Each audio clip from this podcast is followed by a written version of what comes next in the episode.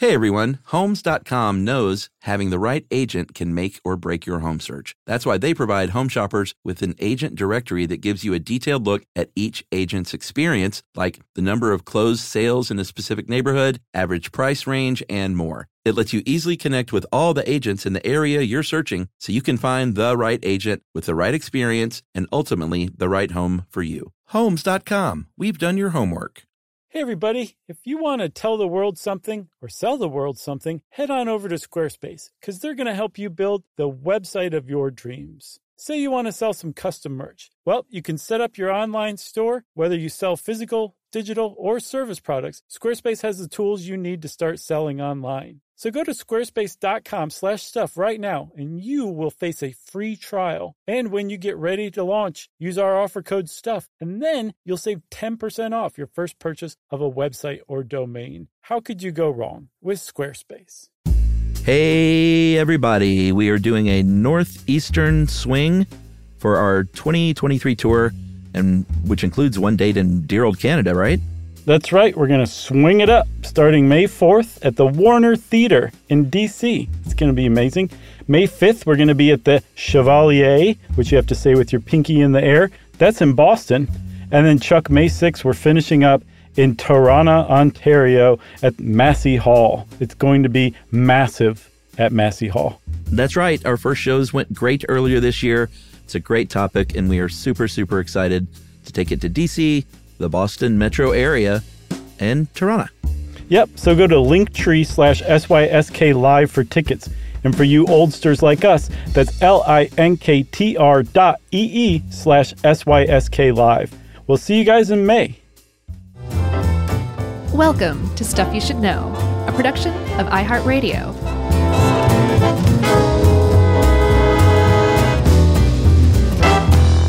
Welcome to the podcast. I'm Josh, and there's Chuck, and Jerry's here somewhere running around like a chicken with their head cut off, like headless Mike. Uh, and that makes the stuff you should know.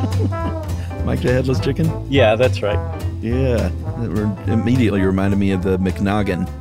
What? That was, I mentioned that way back then. There's a, just look up McNoggin. It's a, Is it fried chicken heads?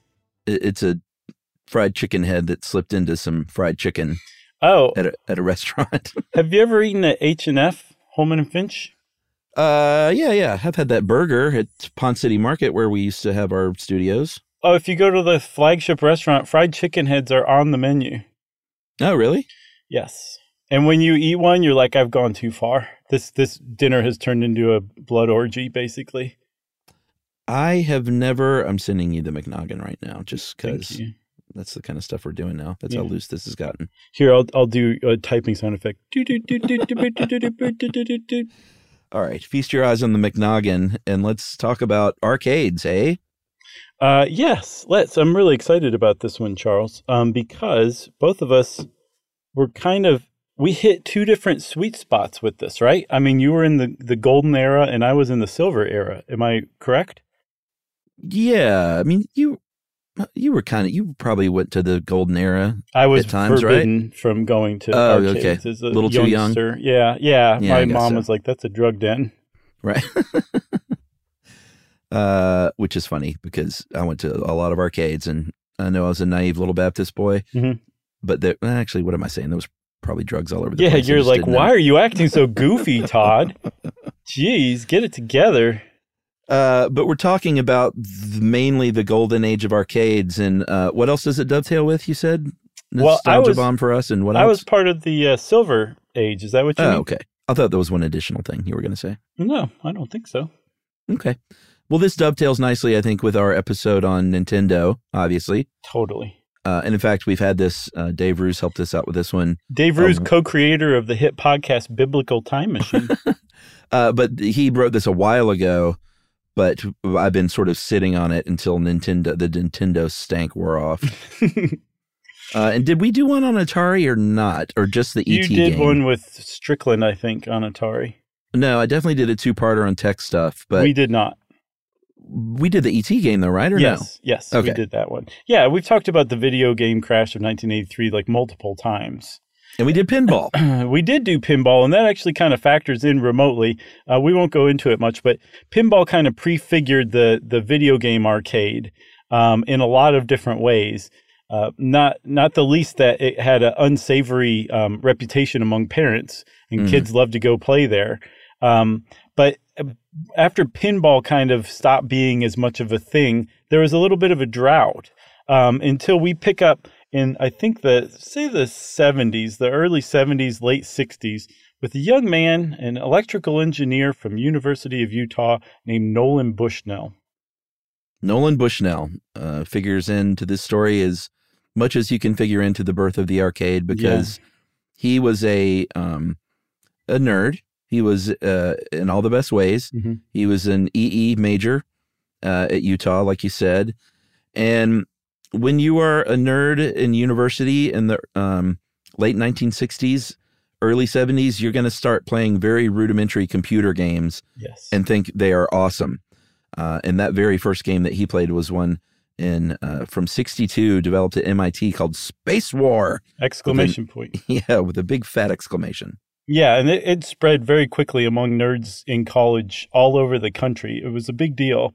Um, but you say that that um, Nolan Bushnell was like a an important figure. You can actually kind of make an argument that uh, this may have never happened had it not been for him, because as he kind of recounts later, well, listen, there was no one in the same position that he was in, probably in the world because he had an electrical engineering degree and he played com- he played games on computers, so he knew Mhm. about video games. Like I should say, video game because there was Computer basically just one at the time. Yeah, Yeah. And then he also, um, in in during summers, then shortly after he graduated college, he was the games director for an amusement park outside of Salt Lake City called Lagoon. Mhm. And there's pr- seriously probably no one else on the planet that had that experience with computer games and also with um, arcade games like pinball or skee ball was one um, who could have kind of synergized them the way that Nolan Bushnell did to create Atari. Hmm. That's my take. Do you have a thing against Nolan Bushnell? No, but I'll tell you what, is Nolan Bushnell still around? I don't know, my friend. He loves you if he is. I will say that Why? because you're saying he's the only one that could have done it in the world and that it wouldn't have happened without him. He's like You can make he's that singing argument. the, the Josh Clark praises right now. Well, Nolan Bushnell, if you're out there, I think that that demands that you get in touch and thank me. Yeah, send some of that arcade money Josh's way. Sure. Uh, but you are right in that he had um, he had a an economic understanding Mhm. that proved to be pretty key. As in he uh, he knew what it cost to like build a game and a game cabinet. Mhm. He knew how much they had to make to make that money back Mhm. And turn a profit. Uh, so just sort of learn knowing the economics of how this stuff worked, um, and, and like you said, also being into the games was a was a key reason this all happened. Yeah. So he saw a real uh, opportunity to do something big, and he, He's alive, by the way. Okay, cool. Uh, well, then, yes, please do get in touch, Nolan Bushnell. Yeah. Um, he he recruited a, a guy named Ted Dabney, who uh, together they went on to found Atari with another guy named Al Alcorn, Alan Alcorn, um, and the three of them created uh, a, first a, a ripoff of Space War called Computer Space in 1971 and Mhm. a lot of people say like it wasn't it wasn't a good it wasn't a good game. It was too hard. Um, because the whole point of creating a game they found out after this first attempt is to make it just hard enough to keep people interested but easy enough that you can play it while half drunk. Yeah, like t- easy to play, hard to master. yeah because these these coin operated games their first targets were bars. Um, so computer space it's very frequently said it's a commercial failure but um, nolan bushnell uh, my new friend he points out that we sold enough of these units that we were able to go on and found atari Yeah, um, so they actually did sell some. It went okay, but again, it, it was supposedly way too hard, and they they took that as a lesson learned, and they moved on the next year to create Pong. yeah. They said, "All right, you want easy? right?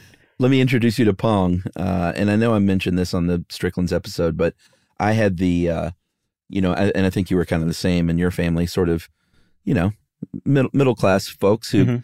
a lot of times got the knockoff versions of whatever, whether it was Ping. The yeah, well, that was the the not quite Izod shirt or the not quite mongoose bike. I had Kni- Knights of the Round Table po- Right. knockoff polo shirts. yeah, I had the not quite Pong, which it was, I believe, the Sears and Roebuck version of Pong. It always is. yeah, I don't know what it was called, but it was essentially the same thing, which is um, ping pong or table tennis. Uh, it was called Gnop. was it really the Sears version? No, that's Pong oh, okay. backwards. Oh, I gotcha. Boy, I was slow in the uptake on that one. It's okay. There's somebody out there laughing. Uh, but Pong was based on a 1958 video game, um, Tennis for Two. Did you see? And- did you see video of that game? Of Tennis for Two? Yeah. Yeah. It's played on a radar oscillator, Yeah. like the same kind of like round fisheye screen Yeah. Yeah. that you use for like to detect missiles in 1950. That's how the game is played, but it's actually pretty sophisticated if you watch it. Yeah, there was another game that was on a round screen. Was it the um was it con- computer space? Did you see that one? I didn't actually. Was that a square screen? I don't know. Anyway, something in my memory bank tells me there was another one on a round screen because uh, they just, you know, that's what graphic screens were like in the 60s. They were radar screens. Yeah, but I mean, this thing was like it's almost like they broke into like a DoD um, missile silo and hooked up their controllers, and we're playing tennis for two on it. That's what it looks like in this video. Yeah. Uh, and you know, while we're singing Bushnell's praises for creating Atari and launching the arcade, basically the modern arcade, uh, he also was one of the founders of Charles Entertainment Cheese, uh, better known as Chuck E. Cheese, which is still around. yeah, have you ever seen? I'm sure we've talked about it before, but have you seen the Rockafire explosion documentary? The what?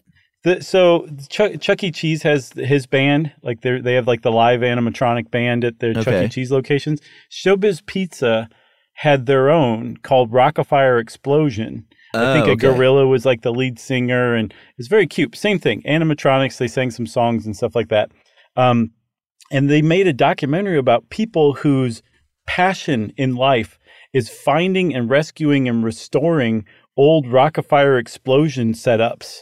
Oh wow! It's one That's of cool. those like really great like social interest documentaries that like just kind of fly under the radar, but it's like Uh-huh. this is one of the best documentaries I've ever seen in my life. It's just great. Oh, I got to check that out. Please do check it out. It's Rockafire Explosion. I think it's mid aughts, maybe 2007 or 8. I love anything where someone takes old stuff and restores it for, even if it's just for display or whatever. Okay, well then I have something else to tell you. Um, Okay. I was saving this for the end, but I happened, I don't even know how I happened upon this. There's a website called Aussie Arcade, and it's Okay. it's almost like a news server or list serve or something like that. But I found a post called Atari Star Wars Cockpit Restoration. So you remember the Atari Star Wars game? Uh huh. Do you remember the sit down version? Uh, yeah. Okay. So a guy in Australia got his hands on one of these that's seen better days, and he spent nine months restoring it. Like, and I don't mean the outside. I mean the the wiring. He resoldered soldered the wires. He like electroplated the metal parts again. It's one of the most amazing things I've ever seen in my life, and he chronicled it exhaustively. So if you want to like spend an hour just being impressed, go look for Atari Star Wars right. Cockpit Restoration by Womble. Womble's the guy who did it on Aussie Arcade, and you'll just be wowed.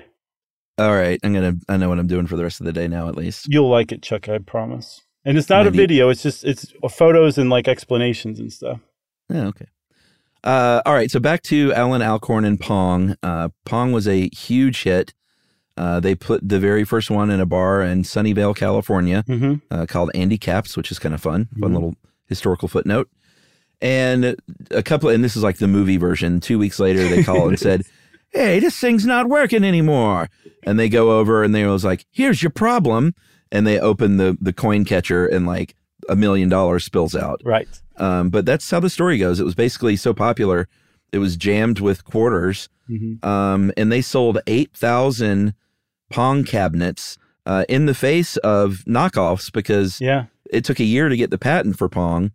So there were knockoffs being sold, and they still ended up selling uh, 35,000 total Pong cabinets. Yeah, they sold 8,000 just the first year, and that was with six people building them. Like they had yeah, six I mean, employees. A, that's and a Pong cabinet in a bar in today's dollars could bring in close to a hundred grand in quarters. Wow. Every single year, if you had one of those in your bar, uh, I think they were saying it was bringing close to, uh, in today's dollars, about $270 uh, and of course, that's if it's played every day. Of course, you can be closed on Christmas. Sure. Oh, you Yeah. did the math. Is that where you got it?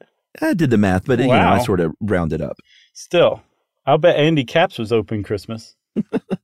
but it was also a good place to meet um, somebody if you were interested in them because it was a good way to have a conversation. You played side by side. It was a social lubricant because you were drinking at a fern bar, Mm-hmm. uh, a Harvey Wallbanger playing pong, Mm-hmm. and you know meeting some ladies. Down at the Regal Beagle. Exactly. Um, so uh, this was 1973. Yeah, 1973.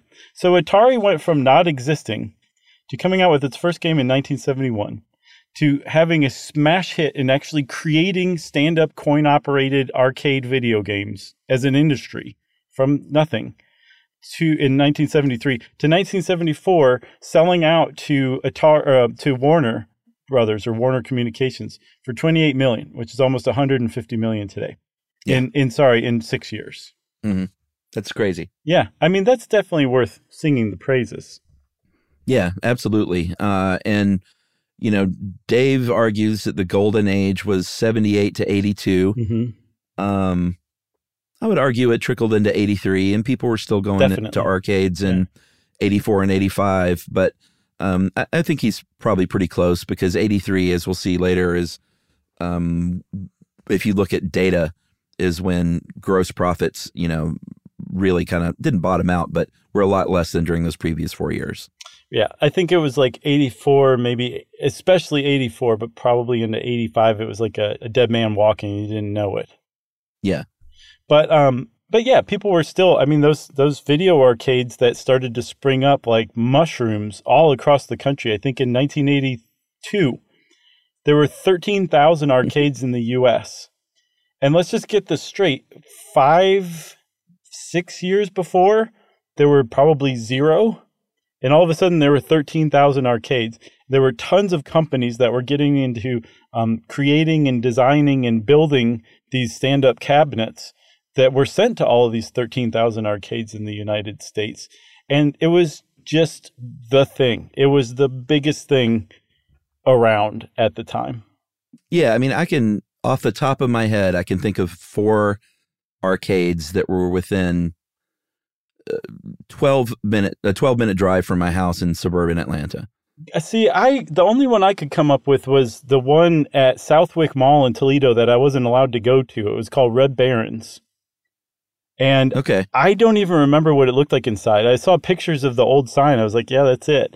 Um, I just remember it being dark, and I think I might have gone in there once as a slightly older kid after I was like allowed to do whatever I want, you know, like age twelve yeah, and um and uh it was you know kind of like this neat place that I I wasn't allowed to go to before but it kind of missed you know what I mean yeah. Uh, you know, if, if I wish one thing for you, it would be that uh, is that you were just a little bit older, yeah and then you- then you could take those years off because I don't want you to be my age.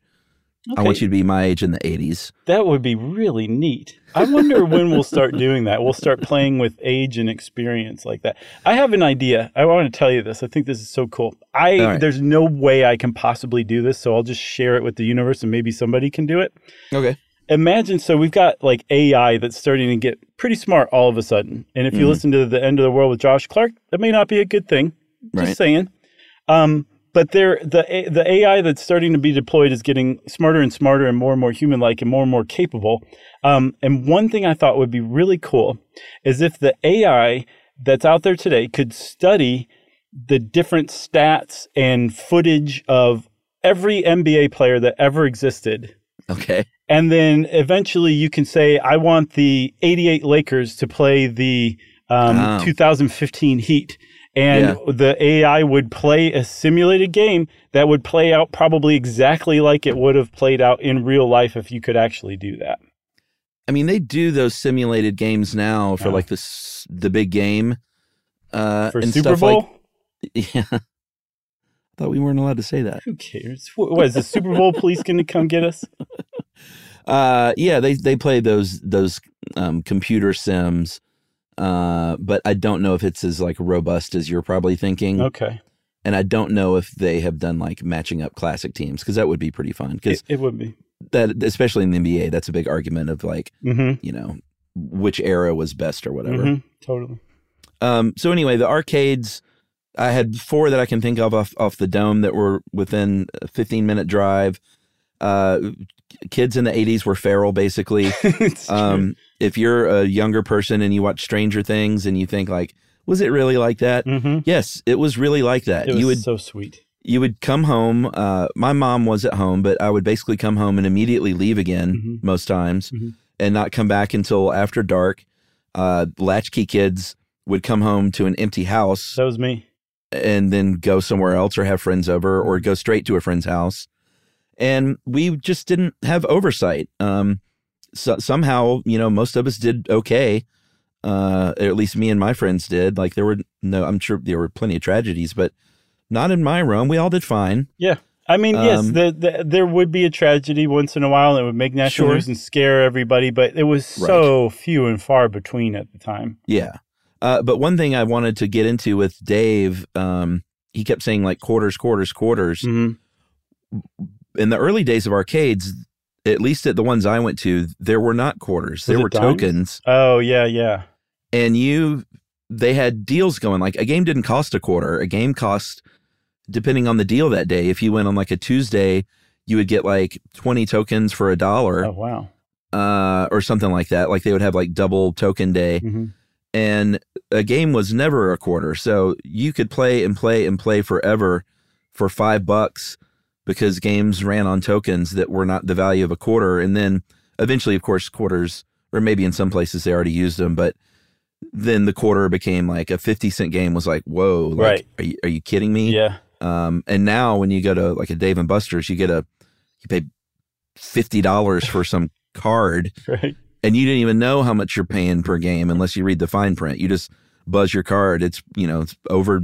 It's several dollars probably Yeah, for sure. I'm sure probably five bucks a game, maybe in some cases. for the big big ones. But right.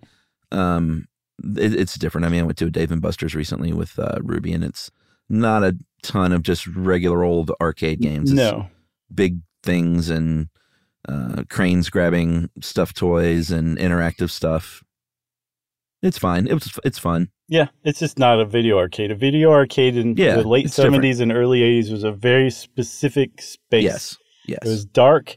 There was very few people over the age of 18 or 19 in there. hmm Um, it was just a it was a kid's place and like you said kids Yeah. were feral at the time and you could your parents didn't know where you were so you could spend as much time as you wanted or as much money as you had at the the arcade or out in the woods or doing whatever um and so because that this was like a new thing like kids were i think allowed to like kind of roam free in, in the mid 70s for sure and definitely before that too but they didn't have this place to go to. Maybe a pinball arcade was there or something like that, but nothing like this. And the difference between a pinball machine and a 1979 stand up art video arcade machine is just Oh, yeah. mind boggling, especially Yeah. if you're playing this thing in 1979 and your only exposure previously was to things like pinball machines. Yeah. Um, should we take a break? Yeah. All right, we'll take our first break and we'll be right back.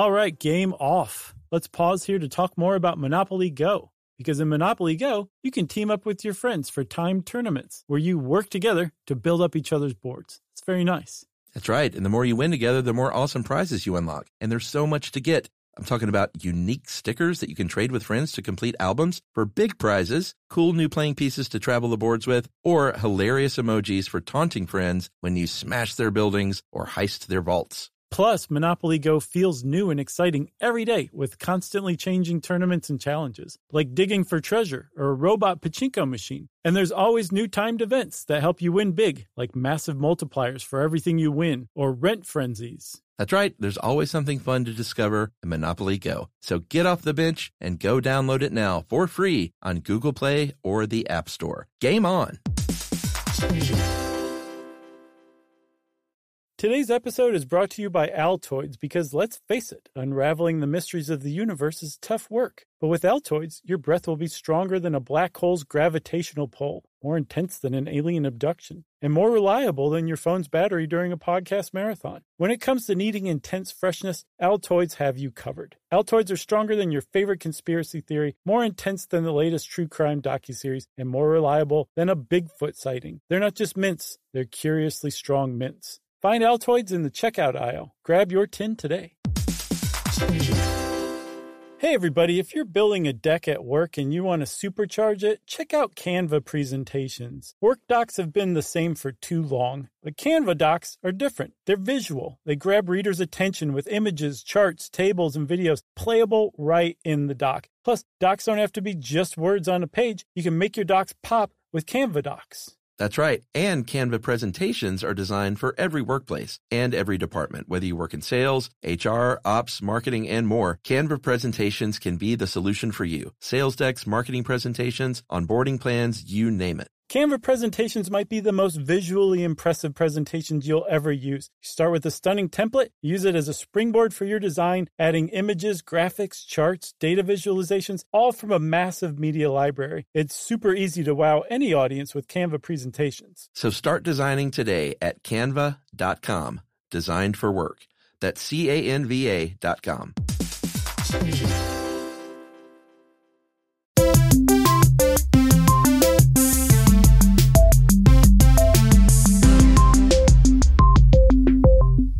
All right, so we've established that the the peak of parents not caring about their children was in the 80s, the early 1980s. Mm-hmm. Uh, arcades came along to squeeze dollars out of us, and they started getting better games. You know, the games at first, you know, I started looking at these, and we're going to talk about some of the iconic games. And what I realized is the iconic games of the era almost all still hold up today. Um, maybe not with the graphics; it may be a little rudimentary, Mhm. but most of these iconic games are still uh, the gameplay is still challenging, Definitely. and that's why I think it holds up. Um, the ones um, that aren't that don't hold up as far as gameplay goes are games like um, Pole Position, which was the first 3D car racing game where Mhm. you were sort of positioned right behind the car. Uh, and Pole Position was a huge game in 1982 that really brought on driving games, but Pole Position doesn't hold up because the gameplay is not that great. Um, in addition to not looking great, but if you go play Ms. Pac-Man or Space Invaders or Centipede Or Galaga. even- yeah, or Galaga or Asteroids, these games are still challenging and fun to play. Yeah, and Galaga, I'll, I will put money that it still looks good to just about anybody. I yes, it is bit mapped because it's a bit, it's like eight or sixteen or whatever bit graphics, but it still looks good and it moves well, and it's just a, it's a cool looking game. It is uh, 1981. Uh, shout out to uh, Shigeru Yokoyama for designing Galaga on the heels of Galaxian, their previous game, Uh huh. uh, which was uh, not as good Galaga. And both were inspired, of course, by Space Invaders, Mm-hmm. which was the next biggest game after Pong to come along in 1978. Yeah, so Pong just put video games on the map. And then the next up was Japan, who said, Oh, yeah, hold our sake. And they Right. came up with Space Invaders in 1978, and it became such an overnight success in Japan that people rented empty commercial spaces and just put Space Yeah. Invaders in there and created like these kind of pop up uh, arcades that were open 24 hours a day and had a line out the door at all times. And Yeah. apparently, the legend goes that there was a nationwide shortage of 100 yen coins because these storefronts with the Space Invader uh, machines were sucking them up. Crazy. Pretty cool. Uh, I will say that Dave and Buster's had a uh, like a probably probably ten foot tall Space Invaders Oh, wow. uh, that you can play, which is kind of cool. 10 feet. What's the point of it being 10 feet tall? Is the screen like that big? Yeah, that's how big the screen is. Oh, okay. I got you. Well, that's pretty Yeah. neat. Th- Does it look good though? Yeah, it looks awesome. So, Space Invaders is the reason we have all those space fighting or space shooter Mhm. themed games that are so clustered in like the early 80s, late 70s. That was the one. But um, the the next game that came out that really kind of shook that up. That was the trend forever. Um, there was one I saw Chuck called um, Starfire from 1979. I don't remember that one. It was by um, I can't remember who it was, but th- it was this um, this company, this games company that just kept pushing the envelope. But anyway, Starfire, if you watch the gameplay, it has the same exact font as Star Wars, Uh huh. and Oh, interesting. you are unambiguously shooting Tie fighters. Uh huh. But it was in no way, shape, or form licensed from Star Wars. It was just that big of a ripoff. They ripped it off. So that was like the big trend was space fighters until Pac-Man came along in 1980 and said, "Boom!" Yeah, Pac Man was the first. Um, it was a Namco game, a Japanese uh, gaming company, and it was the first game uh, to have a, a mascot, like a little character. Um, previous to this, uh, you know, you had your little shooter ship with Space Invaders and your little triangular uh, spaceship with asteroids, and not even a ship with games like Missile Command, but uh, which actually that may have been after Pac Man. I'm not sure. Um, but Pac Man was the first mascot. It was designed explicitly to not be violent.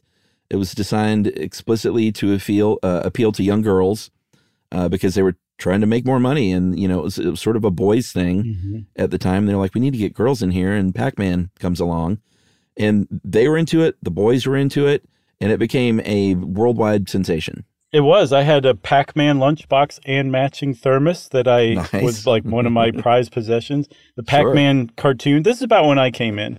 Pac-Man cartoon was. It's, I think it's probably still good. There's a song Pac-Man Fever. There's a um an article we really need to shout out on um The Verge by Yeah. Laura June um from back in 2013.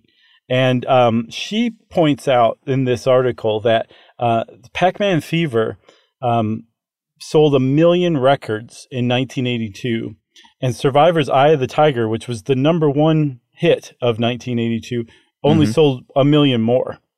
That's how big Pac-Man Fever was. Yeah, Buckner and Garcia, the the singers of Pac Man Fever, terrible song. Was it So like in the tune of uh, Cat Scratch Fever? No, Oh, okay, well that was just The Simpsons that screwed me up then. No, no, no. Go listen to Pac-Man Fever. It's it's awful, but it, you know those guys. Uh, hats off to them. They made a, sold a million records. Sure. I've never done that. Yeah. I never sold one record, although we may soon. Oh yeah, man, that's ooh, foreshadowing. Uh, Centipede was another watershed game in 1980. Mhm. Uh, it was the first game um, co-designed by a woman named uh, Dona Bailey. Uh, she was the only woman working at Atari, or at least the only designer. And she picked out that trackball. And Centipede, again, uh, gameplay holds up. Still very, very hard game to play. Yeah, I was watching gameplay on YouTube of Centipede, and I was getting anxious just on like the second second level. Yeah, these games are are, are fun and hard. Um, I don't think we mentioned that Asteroid. I think was the first game to untether the ship. Um, like Space Invaders and Galaga, all those games, you, Mhm. you can move left and right at the bottom. Yeah, but you're But shooting made upward toward the top of the screen. Yeah, what made Asteroids really, really hard was once you were brave enough to hit that throttle button Mhm. and start flying around a little bit. Like it was, it's a very tough game. And then I think um, was it Defender? Yeah, Defender is a really cool one um, that still holds up too. That you could shoot left or right, and so it was a scrolling game. Whereas with some of the other ones, they were like yes. Whereas some of the other ones, they were just, or all the other ones, they were just a new level, which basically was like, oh, these shapes are now in a different location and they're purple rather than green. Yeah, or, or they scrolled vertically, but this was definitely the first horizontal scroll. Yes, and it was cool. That's another one that really holds up to Defender. Yeah, uh, Miss Pac-Man, um, far superior to Pac-Man in 1982 was. Uh, I mean, I feel like it was just as popular probably as Pac-Man. Uh, it may, as far as like play goes, I would guess it's it eclipsed Pac-Man. But it- as far as like pop culture goes, yeah, Pac-Man might have Ms. Pac-Man beat. I think they were kind of hand in hand, appropriately enough. yeah, you're right. Um, I want to shout out a few more games just quickly. that I feel like were sort of game changers. Uh, the the game Tron, Oh came, yeah, that was so um, good. just on the heels of the movie Tron, uh, it was great because it had four different sub games within the game, and that light cycle game was like one of the coolest things you'd ever played when you played it. So hard too. At It's least as really like a six or seven year old, it was very Well, hard. and as it as it progressed, those first levels are kind of easy, and they just get harder and harder. Mhm. Uh, and then for me personally, uh, the game Tempest, uh, the game Joust, Mhm. and the and the game Battlezone were all three like big big games for me. I always loved Q*bert. Anywhere there was a Q*bert, I, I would play that. Yeah, Q*bert's fun, and that makes sense because you were younger and sort of a, a skewed toward younger kids. I think. What was the one where it was like hamburger or something like that? Oh, Burger Time. yes, Burger Time. Burger Time I never was good. played that. Dig Dug was good. And then still to this day, I went and looked at um, Donkey Kong and Donkey Kong Jr. Mhm. And that was way too hard for me at the time. Um, it's still, Still hard. hard. Yeah. Yeah. But it's, it's some of the best like graphics and like colorful like movement. And it's just, it's just such a beautiful game still to this day. And that one came out, Donkey Kong came out in 1981. Yeah, and I don't think we covered in the Nintendo episode the name Donkey Kong. Did we? We did because remember somebody tried to file suit. I think RCA tried to sue them, and they were like, "No, this is that's that's long gone. That ship has sailed." Oh, okay. Because I, I, for some reason it didn't um, ring a bell because I'd never really stopped to wonder why in the world it was called Donkey Kong. hmm Such a weird name, but apparently uh, they were looking for an English word that meant stubborn, like a donkey, hmm and then just combine that with King Kong. Yep. And Mario, I don't think we talked about this. Mario was originally known as Jumpman, Yeah, one Jumpman. word, not even hyphenated. Uh, we should mention Dragon's Lair briefly. Uh, it's a game that came out in 1983. I don't know if you remember Dragon's Lair much. hmm I do. Uh, yeah, it was it was the first game that used and kind of the only one that used um, laser disc technology to basically uh, where you were playing a, a Disney cartoon. Yep. And it was from Don Bluth, an ex Disney animator. He did um, an American Tale, I think. Oh, okay. I think he was like the lead on that, maybe. I gotcha. Um, but here was the deal with Dragon's Lair. It looked cool and it looked different than anything you'd ever seen, and way better than like the 16-bit technology graphics-wise at the time. Mhm. But the gameplay was terrible. It, you basically just push buttons at key moments to advance the story, Mhm. and like you weren't really playing. You didn't have control of the character. No, so let's say a, a single minute of this this movie was chopped up into five different segments. Yeah, Over the course of this whole minute that played out, you would move that thing like five times, and the rest of the time you were just standing there waiting. it was terrible. I never played Dragon's Lair. I was suckered into it at first because it looked amazing. Yes, and then I was like, "This is bad." yeah, it really was. and which sort of just reinforces my point about the the gameplay. If it's if it's good, it holds up. Yep. No one no one's playing Dragon's Lair these days. Um, I want. I'll bet there's somebody out there that's like Dragon's Lair for life. Yeah, maybe. Um, I, I. I want to, yeah, I want to shout out too from my youth, my super youth. Um, there was one called Comanche, which is like a Wild West shoot 'em up. I never played that. I remember it. Do you remember? I I cannot find any documentation of it anywhere online. Just can't find it. Um, but I'm glad that you verified that. I used to play that at the little putt putt on Catawba Island by where my family used to vacation in summers. Nice. And then the other one was um, it just escaped me, Chuck, because I was talking about Comanche. Paperboy. No, I don't remember. I'll I'll shout it out. It'll come to me later, and I'll just interrupt you with it. Okay. Do you remember Battlezone, the one I mentioned? Uh, is that the one that was like a, sh- a destroyer? No, Battlezone was the one where you put your face in what kind of you would think now is like a VR thing, like a uh, like a submarine uh, periscope. Mhm. and you had these two levers and you were a tank basically and it was all like um i don't know the technical name but when it's just like the green lines and like a grid layout Mhm. like those those were the graphics but it was uh it was kind of had a, like a 3d effect Yeah. and was really pretty rad Oh, I'll bet it knocked your socks off back then. yeah it did Um, I thought of the other one and another one. Okay The one I was thinking of was Empire City. I think it's Empire City 1942 or something. You're like a gangster and you're that. just shooting Okay. other gangsters. okay It's pretty cool. And then the other one was Spy Hunter. Remember Spy Hunter? Mm, yeah, that was that was a pretty good driving game That at the was a time. great one because you put like that oil slick and people would spin out who were chasing you. It was just Yeah. very neat. I knew this episode was going to go like this. Yeah, we just took fistfuls of member berries before we did this one. Uh, kill screens we should talk about uh, because there was a a technological um, limitation to these arcade games that Mhm. were based on eight uh, bit processors. The hardware was, Mhm. and an eight bit processor can only store 256 total values. So if you got good enough at some of these games, you could get up to screen 255, and when you hit screen 256, the game would sort of skits out on you and, and stop, and that was called a kill screen. Yeah, um, they were the, the game was trying to reset to zero, but there wasn't a level zero, um, so the game would just do some weird stuff. But what's interesting is, does that mean then for like Pac-Man in particular is very famous to have that um, 256 um, value curse, and you can only get to 255. But if they just had named level one, level zero, would the uh, I wonder if the Oh, I game would just just start over again and you could just play it in an infinite loop. I don't know. Uh, Donkey Kong had one too. They had the same problem with uh, the 260 or 256 value curse. Um, at level 22, you should have 260 seconds to complete the level, but because the the 8-bit um, processor's like I don't know what 260 is, so let's just call it four. You have four seconds to complete. So Oh, interesting. in That's theory, impossible. it goes beyond level 22 but in Right. reality in practicality it's it stops there because no one can beat that screen in four seconds Not even Billy Mitchell.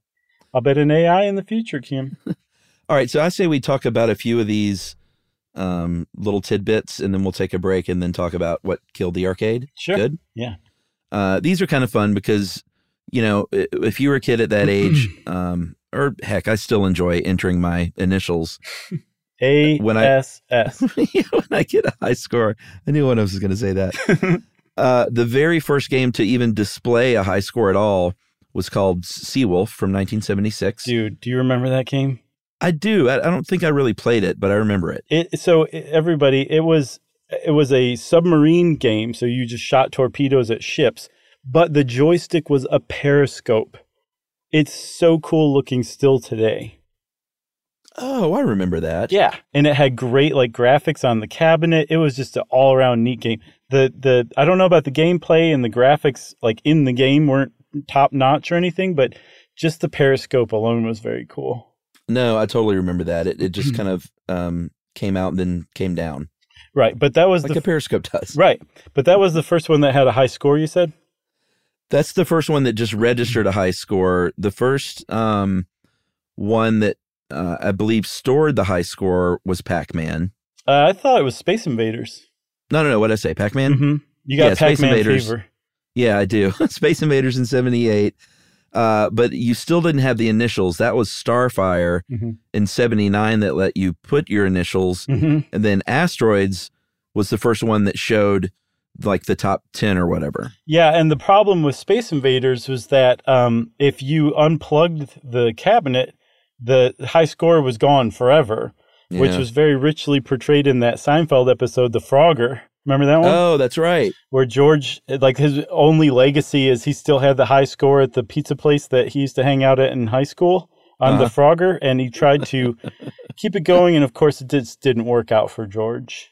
Yeah, I forgot to shout out Frogger. That's another game that's still fun and still hard. I totally forgot about it too, and it really is. I like. I, I even looked up that episode. I still didn't think to, that like, oh yeah, Frogger was a great game, but it absolutely was. And that that's Well- actually a really good point. Real quick, Chuck, if you Uh-huh. played Frogger on the arc on like a stand up arcade, it was exponentially better looking. It played better than what your friend was playing at his house at home on the Atari Twenty Six Hundred, and that was another big True. draw. That even when the controllers and the home consoles came out there was still reason to go like put your tokens in at the arcade. No, absolutely. Um, I would argue that Frogger was one that translated pretty well to the Atari. Sure, it just didn't look some- nearly as good. Yeah, they didn't look as good, and but some games did not translate at all, like the infamously bad uh, Pac-Man for Atari. Oh yeah, Uh, was it I- bad? It was bad. I was very, very excited to get this game. It was the biggest thing in the world, Mhm. and I got it for my birthday, and it was just it, didn't sound right. It went da donk donk donk da donk donk. like when it was eating the things, it, the mouth, it, it, just none of it worked. It Hmm. was just a bad game. That is really weird. Uh, and by the way, the thing I couldn't remember about Battlezone, it's the uh, vector graphics. Oh yeah, which apparently I don't know a lot about it, but it's you can um, render way more, or way higher resolution graphics with less processing power somehow. Okay, well, that makes sense. Yeah. Uh, all right, so let's take that break, Yes. Yeah. and we'll come back and talk about what killed the arcade right after this.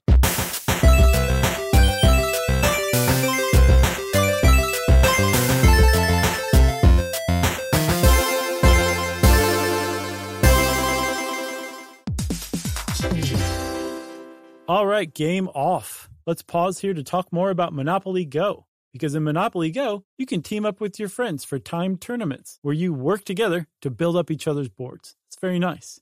That's right. And the more you win together, the more awesome prizes you unlock. And there's so much to get. I'm talking about unique stickers that you can trade with friends to complete albums for big prizes, cool new playing pieces to travel the boards with, or hilarious emojis for taunting friends when you smash their buildings or heist their vaults. Plus, Monopoly Go feels new and exciting every day with constantly changing tournaments and challenges, like digging for treasure or a robot pachinko machine. And there's always new timed events that help you win big, like massive multipliers for everything you win or rent frenzies. That's right. There's always something fun to discover in Monopoly Go. So get off the bench and go download it now for free on Google Play or the App Store. Game on. Today's episode is brought to you by Altoids because let's face it, unraveling the mysteries of the universe is tough work. But with Altoids, your breath will be stronger than a black hole's gravitational pull, more intense than an alien abduction, and more reliable than your phone's battery during a podcast marathon. When it comes to needing intense freshness, Altoids have you covered. Altoids are stronger than your favorite conspiracy theory, more intense than the latest true crime docuseries, and more reliable than a Bigfoot sighting. They're not just mints, they're curiously strong mints. Find Altoids in the checkout aisle. Grab your tin today. Hey everybody, if you're building a deck at work and you want to supercharge it, check out Canva presentations. Work docs have been the same for too long, but Canva docs are different. They're visual. They grab readers' attention with images, charts, tables, and videos playable right in the doc. Plus, docs don't have to be just words on a page. You can make your docs pop with Canva docs. That's right. And Canva presentations are designed for every workplace and every department, whether you work in sales, HR, ops, marketing, and more. Canva presentations can be the solution for you. Sales decks, marketing presentations, onboarding plans, you name it. Canva presentations might be the most visually impressive presentations you'll ever use. You start with a stunning template, use it as a springboard for your design, adding images, graphics, charts, data visualizations, all from a massive media library. It's super easy to wow any audience with Canva presentations. So start designing today at canva.com. Designed for work. That's C A N V A dot com.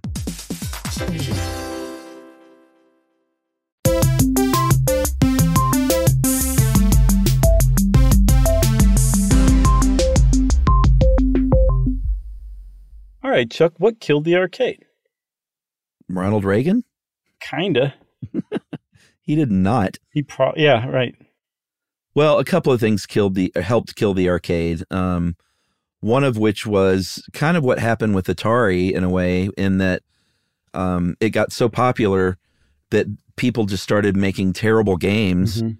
to try and cash in, and that that was true for the uh, stand up and sit down cabinet arcade games as well. They just started making too many of them, and a lot of them weren't good. And a lot of these arcade go- owners, like you know, borrowed money to get the latest games in there that ended up stinking, and that that bit them in the rear end. Yeah, I mean, like anybody, any small business entrepreneur could open an arcade because all of those manufacturers had programs where they would they would give you these machines on credit, and you could pay them back in quarters if you wanted to.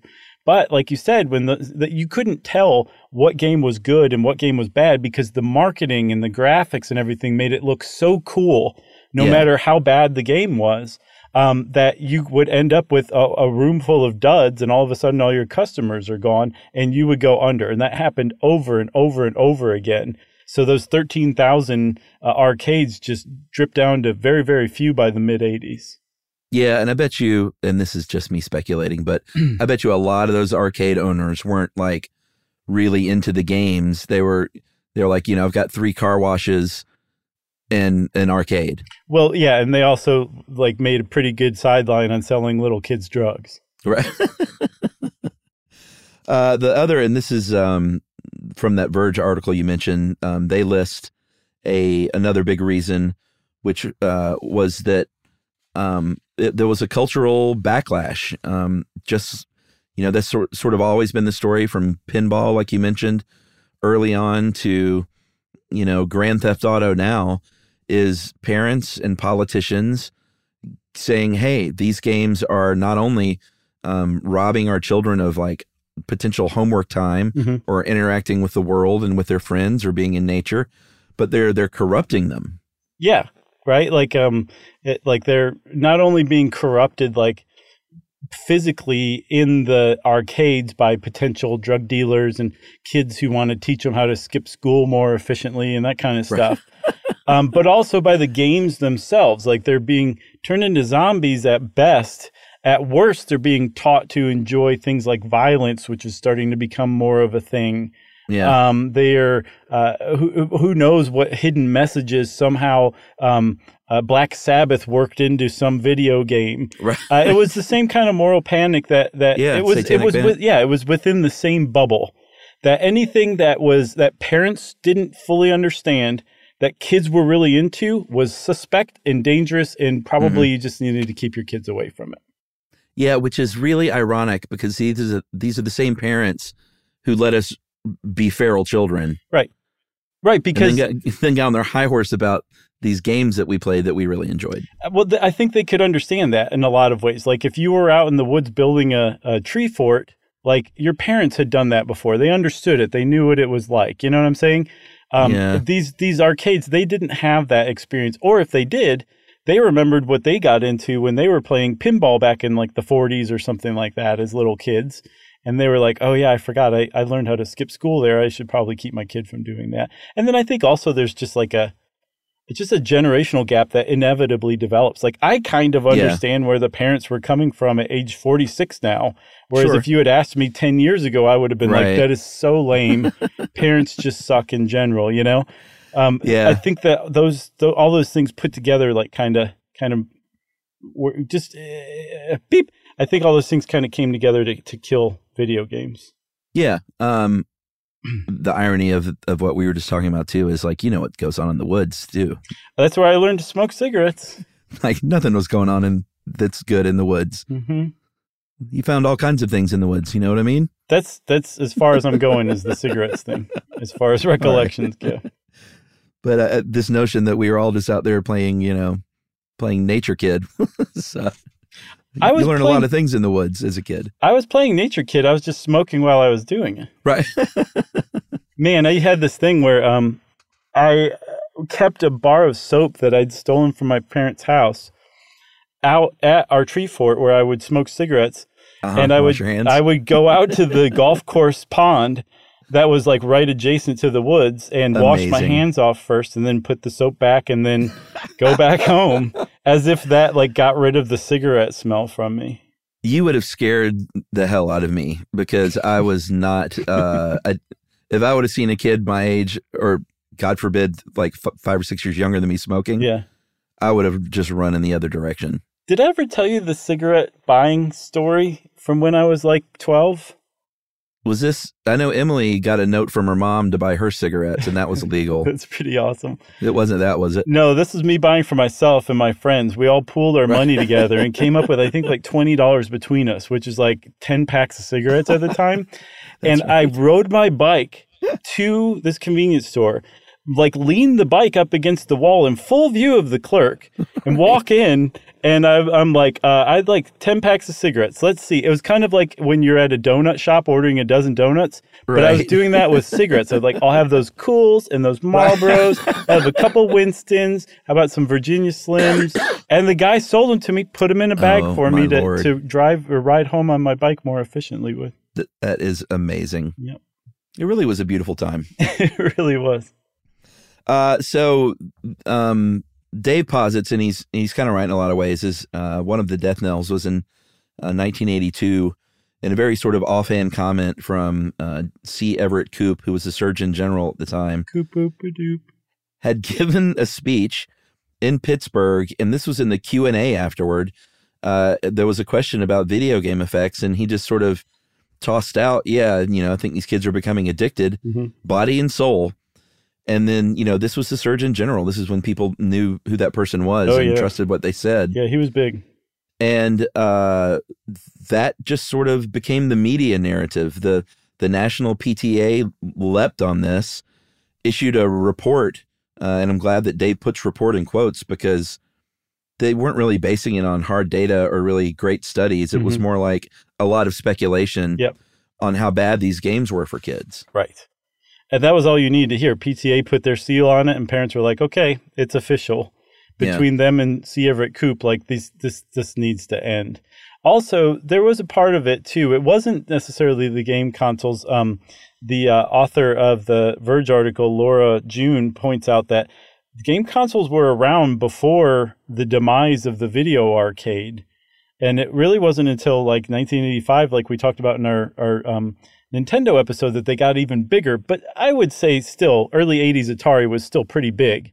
Yeah. So it was around at the time, but I think parents let that live in order to let video arcades die because at the very Oh. least you could keep an eye on your kid while they were playing the games at home. Right. You know? Yeah, you could ignore them in the basement rather than ignore them exactly. out in the wild. Yeah. It's much tougher to smoke cigarettes in the basement than it is in the woods. Uh, there was an early 90s renaissance uh, when Street Fighter II The World Warrior came out, followed by Mortal Kombat uh, and Tekken Mhm. uh, in the early 90s. So people crept back, and this was like my early college days. Yeah. I remember we would go to the uh, bowling alley in Athens to play Street Fighter and stuff. And then the, uh, whenever the first, uh, I guess it was the first PlayStation maybe, is when we, you know, started really playing heavily at home. With Mortal Uh, Kombat? Yeah, with Mortal Kombat Yeah. and Street Fighter. So, um, you were into this because this is where I was at my peak as far as video arcades go. Arcade yeah, I was in. I was more into because, like I said, I was in college, so we would make the occasional trip to the bowling alley, but it was mainly playing uh, with my friends Clay and Jason and uh, Brett and Bill playing at their house. Um, I had a friend named Tony, uh, Tony Appy, actually, who I went to high school with. And he was like 17 at the time and managed an entire Mountasia somehow. That's how responsible he was. Managed a what? A, a Mountasia, it's like a family fun park where there's like Oh, really? go karts, mini golf, huge arcade. Yeah, golf and stuff. Yeah, it was a lot of fun. Um, and Tony was 17 and managed the place, and he would give us That's just really funny. unlimited coins. So we would go in and play all these games. And, and when you have unlimited free coins, like you're really willing to try out all sorts of games. But we had a really good time there at Mount Asia in the, the early mid 90s. Oh well, I know I mentioned what was sort of the pinnacle of my childhood life at one point was when through something as my dad being principal, they had a free night at Charles Entertainment Cheese. Mhm. and uh, it was I think just the educators and their their kids got to go. Oh, cool. But it, but it was just one free night at Chuck E. Cheese, and everything was free. That's huge. You just ordered pizza when you wanted, and they the first thing they did when you walk in was gave you a little uh, a little cloth sack full of tokens. Wow. And the idea of that being free was just mind blowing to like a to a ten year old. Oh, I can imagine. Two free pizza, free games, um, free Coke. Yeah, I mean, you, you just got to play games for free all night long. And I remember going home that night, being tired and just dreamy in my head, thinking, "This is the best night of my life." nice. So things came back in the early 90s, and the parents stepped up again and said, no, no, no. Everything we were saying before in 1983 that didn't apply now really does apply. Like the violence is just outrageous and outlandish. Like in, in uh, Mortal Kombat, you could very memorably pull your opponent's Yeah. spinal column out. It's yeah, fun. I mean, looking back, it didn't look that great, so it's kind of funny now that they're in an uproar. But if they were in uproar over the violence from Space Invaders, you can imagine what Mortal Kombat Yeah. did to them. So that kind of killed that comeback as well. And plus, also, um, home consoles just kept getting better and better and better. yeah, and that's the story of the arcade. I mean, you can still go now. You know, they're the sort there's the Dave and Buster's type places, which again, like I said, are you know, they've retrofitted. They have the giant space invaders. They have this huge Pac-Man game where multiple people can be Pac-Man at the same time. Mm-hmm. So they've kind of like tried to bring some of these into the modern era. But if you really want that throwback experience, in most cities, they have some kind of a barcade style thing Right. uh, where they have the classic games and you can you can get a, a beer or something and play. I've not been to one. Have you? I went to one at one point, and then when I was living in LA, uh, there was an arcade, like an old school regular arcade. It Mhm. wasn't some retro Right. beer place. Yeah. Uh, within walking distance of my first apartment, so I would go down there and play, or go to the the bowling, the Big Lebowski lanes. Right. Had some good arcade games. Conceptually speaking, it just makes sense. Why not put like fun activities into a bar rather than Mhm. just booze and you know hopefully good conversation with whoever you're with. So I totally get that. It seems like it would be fun if everybody like followed all the unwritten rules about playing games, you know? Yeah. I'll have to try it. I'll take Yumi on a barcade date someday. Um, you got anything else? I got nothing else. Well, that means everybody that arcades are done, Chuck. I feel like we burned through a really great live show topic here. Oh, that's all right. Yeah, it's people still- don't come to our shows that have been to arcades. That's true. That's a good point, man. Uh, and since Chuck just made a good point, that means it's time for listener mail. Uh, I'm going to call this hamburger steak follow up from uh, Lori. Uh, hey guys, heard the discussion of the hamburger steak and thought, hey, that solves my problem on what to cook for supper. But then Chuck said that hamburger steak was just hamburger pressed into a steak shape. Uh, I had to stop and step back to make sure I heard that correctly. Um, but try this maybe to juice up your hamburger steak. I think you'll like it better. Mix that hamburger with about a half a pack or less of Lipton onion soup mix. Ooh, That's a that's a, an all-time great hack for hamburgers and turkey burgers. Period. Uh, keeps them very juicy and very flavorful. mm-hmm. Um, add some breadcrumbs and even egg if you want, this is meatloaf. and then cook it completely. Remove it from the skillet. Place the rest of the soup mix that you didn't use and water in the skillet that you cooked the burger in, and basically thicken that into a gravy. Wow. Uh, you could add some flour or cornstarch to thicken it up, Mhm. and then add the burger back in. And then this is how Lori signs her her email. You can use my name. Comma Lori. Yeah, that's from Lori Michael. Uh, good. That sounds like a good recipe to me. That is a great recipe, Lori. Thank you for that. I'm going to try that post haste. And it actually brings to mind another thing I just came up, Chuck, since we're talking about um, uh, kitchen hacks. Okay. Um, have you ever taken s- the water that you boil the spaghetti in and then add a little bit to your sauce? No. Okay. I never had before until the other night, and apparently we've been doing it wrong all along. You Really? have to do that. And the reason why is it actually counterintuitively thickens your sauce a little bit because of the, the carbs that are still floating around in the water. And just a little bit, just enough. And then the other thing it does is it's it, when you put the spaghetti, drained spaghetti, into your sauce, which is what you're supposed to do. You don't put it on top of the spaghetti. You stir it around, toss it. It actually makes the sauce stick to the spaghetti more. And it is, I can report, Really? you should never make spaghetti any other way. All right. Okay? I'm going to leapfrog off of that because this is along those same lines. If you make homemade mashed potatoes, Mhm. like I do, and you chop up raw potatoes and then boil that, Mhm. uh, then you you strain the water out, save some of that water and add it back in, Mhm. uh, instead of just going right to like milk or cream or whatever you want to use as your liquid. Mhm. Put some of that starchy water back in 1st Mhm. and I think it has a similar effect. Nice. Yeah, starchy. That's what I was after, not carby. Yeah, and finally, just to uh, add a correction, or not a correction, but a tip. Okay.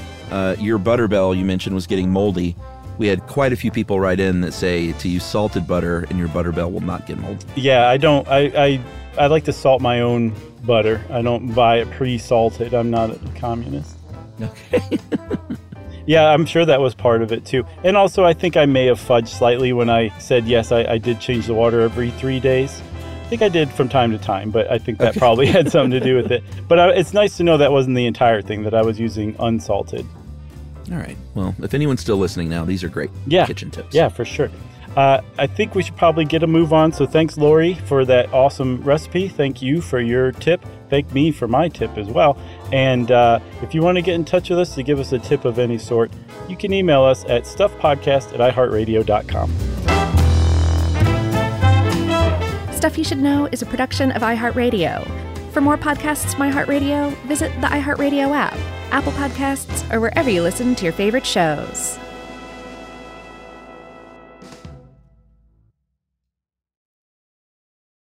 Hey, if you haven't heard of Visible, well, now you have. They're the wireless carrier that's making wireless visible. It's in the name. Switch to Visible, the wireless company that makes wireless visible. Get a one line plan with unlimited 5G data powered by Verizon as low as $25 a month every month, taxes and fees included. Use promo code STUFF 20 to receive $20 off your first month for listening to this podcast. Switch now at visible.com. For data management practices and additional terms, visit visible.com. The visible monthly rate is $25 per month.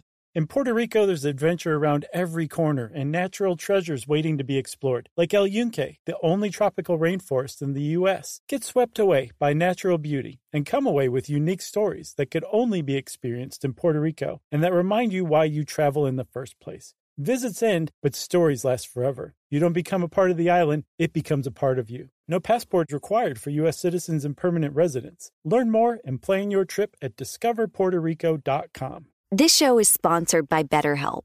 It's a simple truth. No matter who you are, mental health challenges can affect you, and how you manage them can make all the difference. That's why everyone should have access to mental health support that meets them where they are and helps them get through.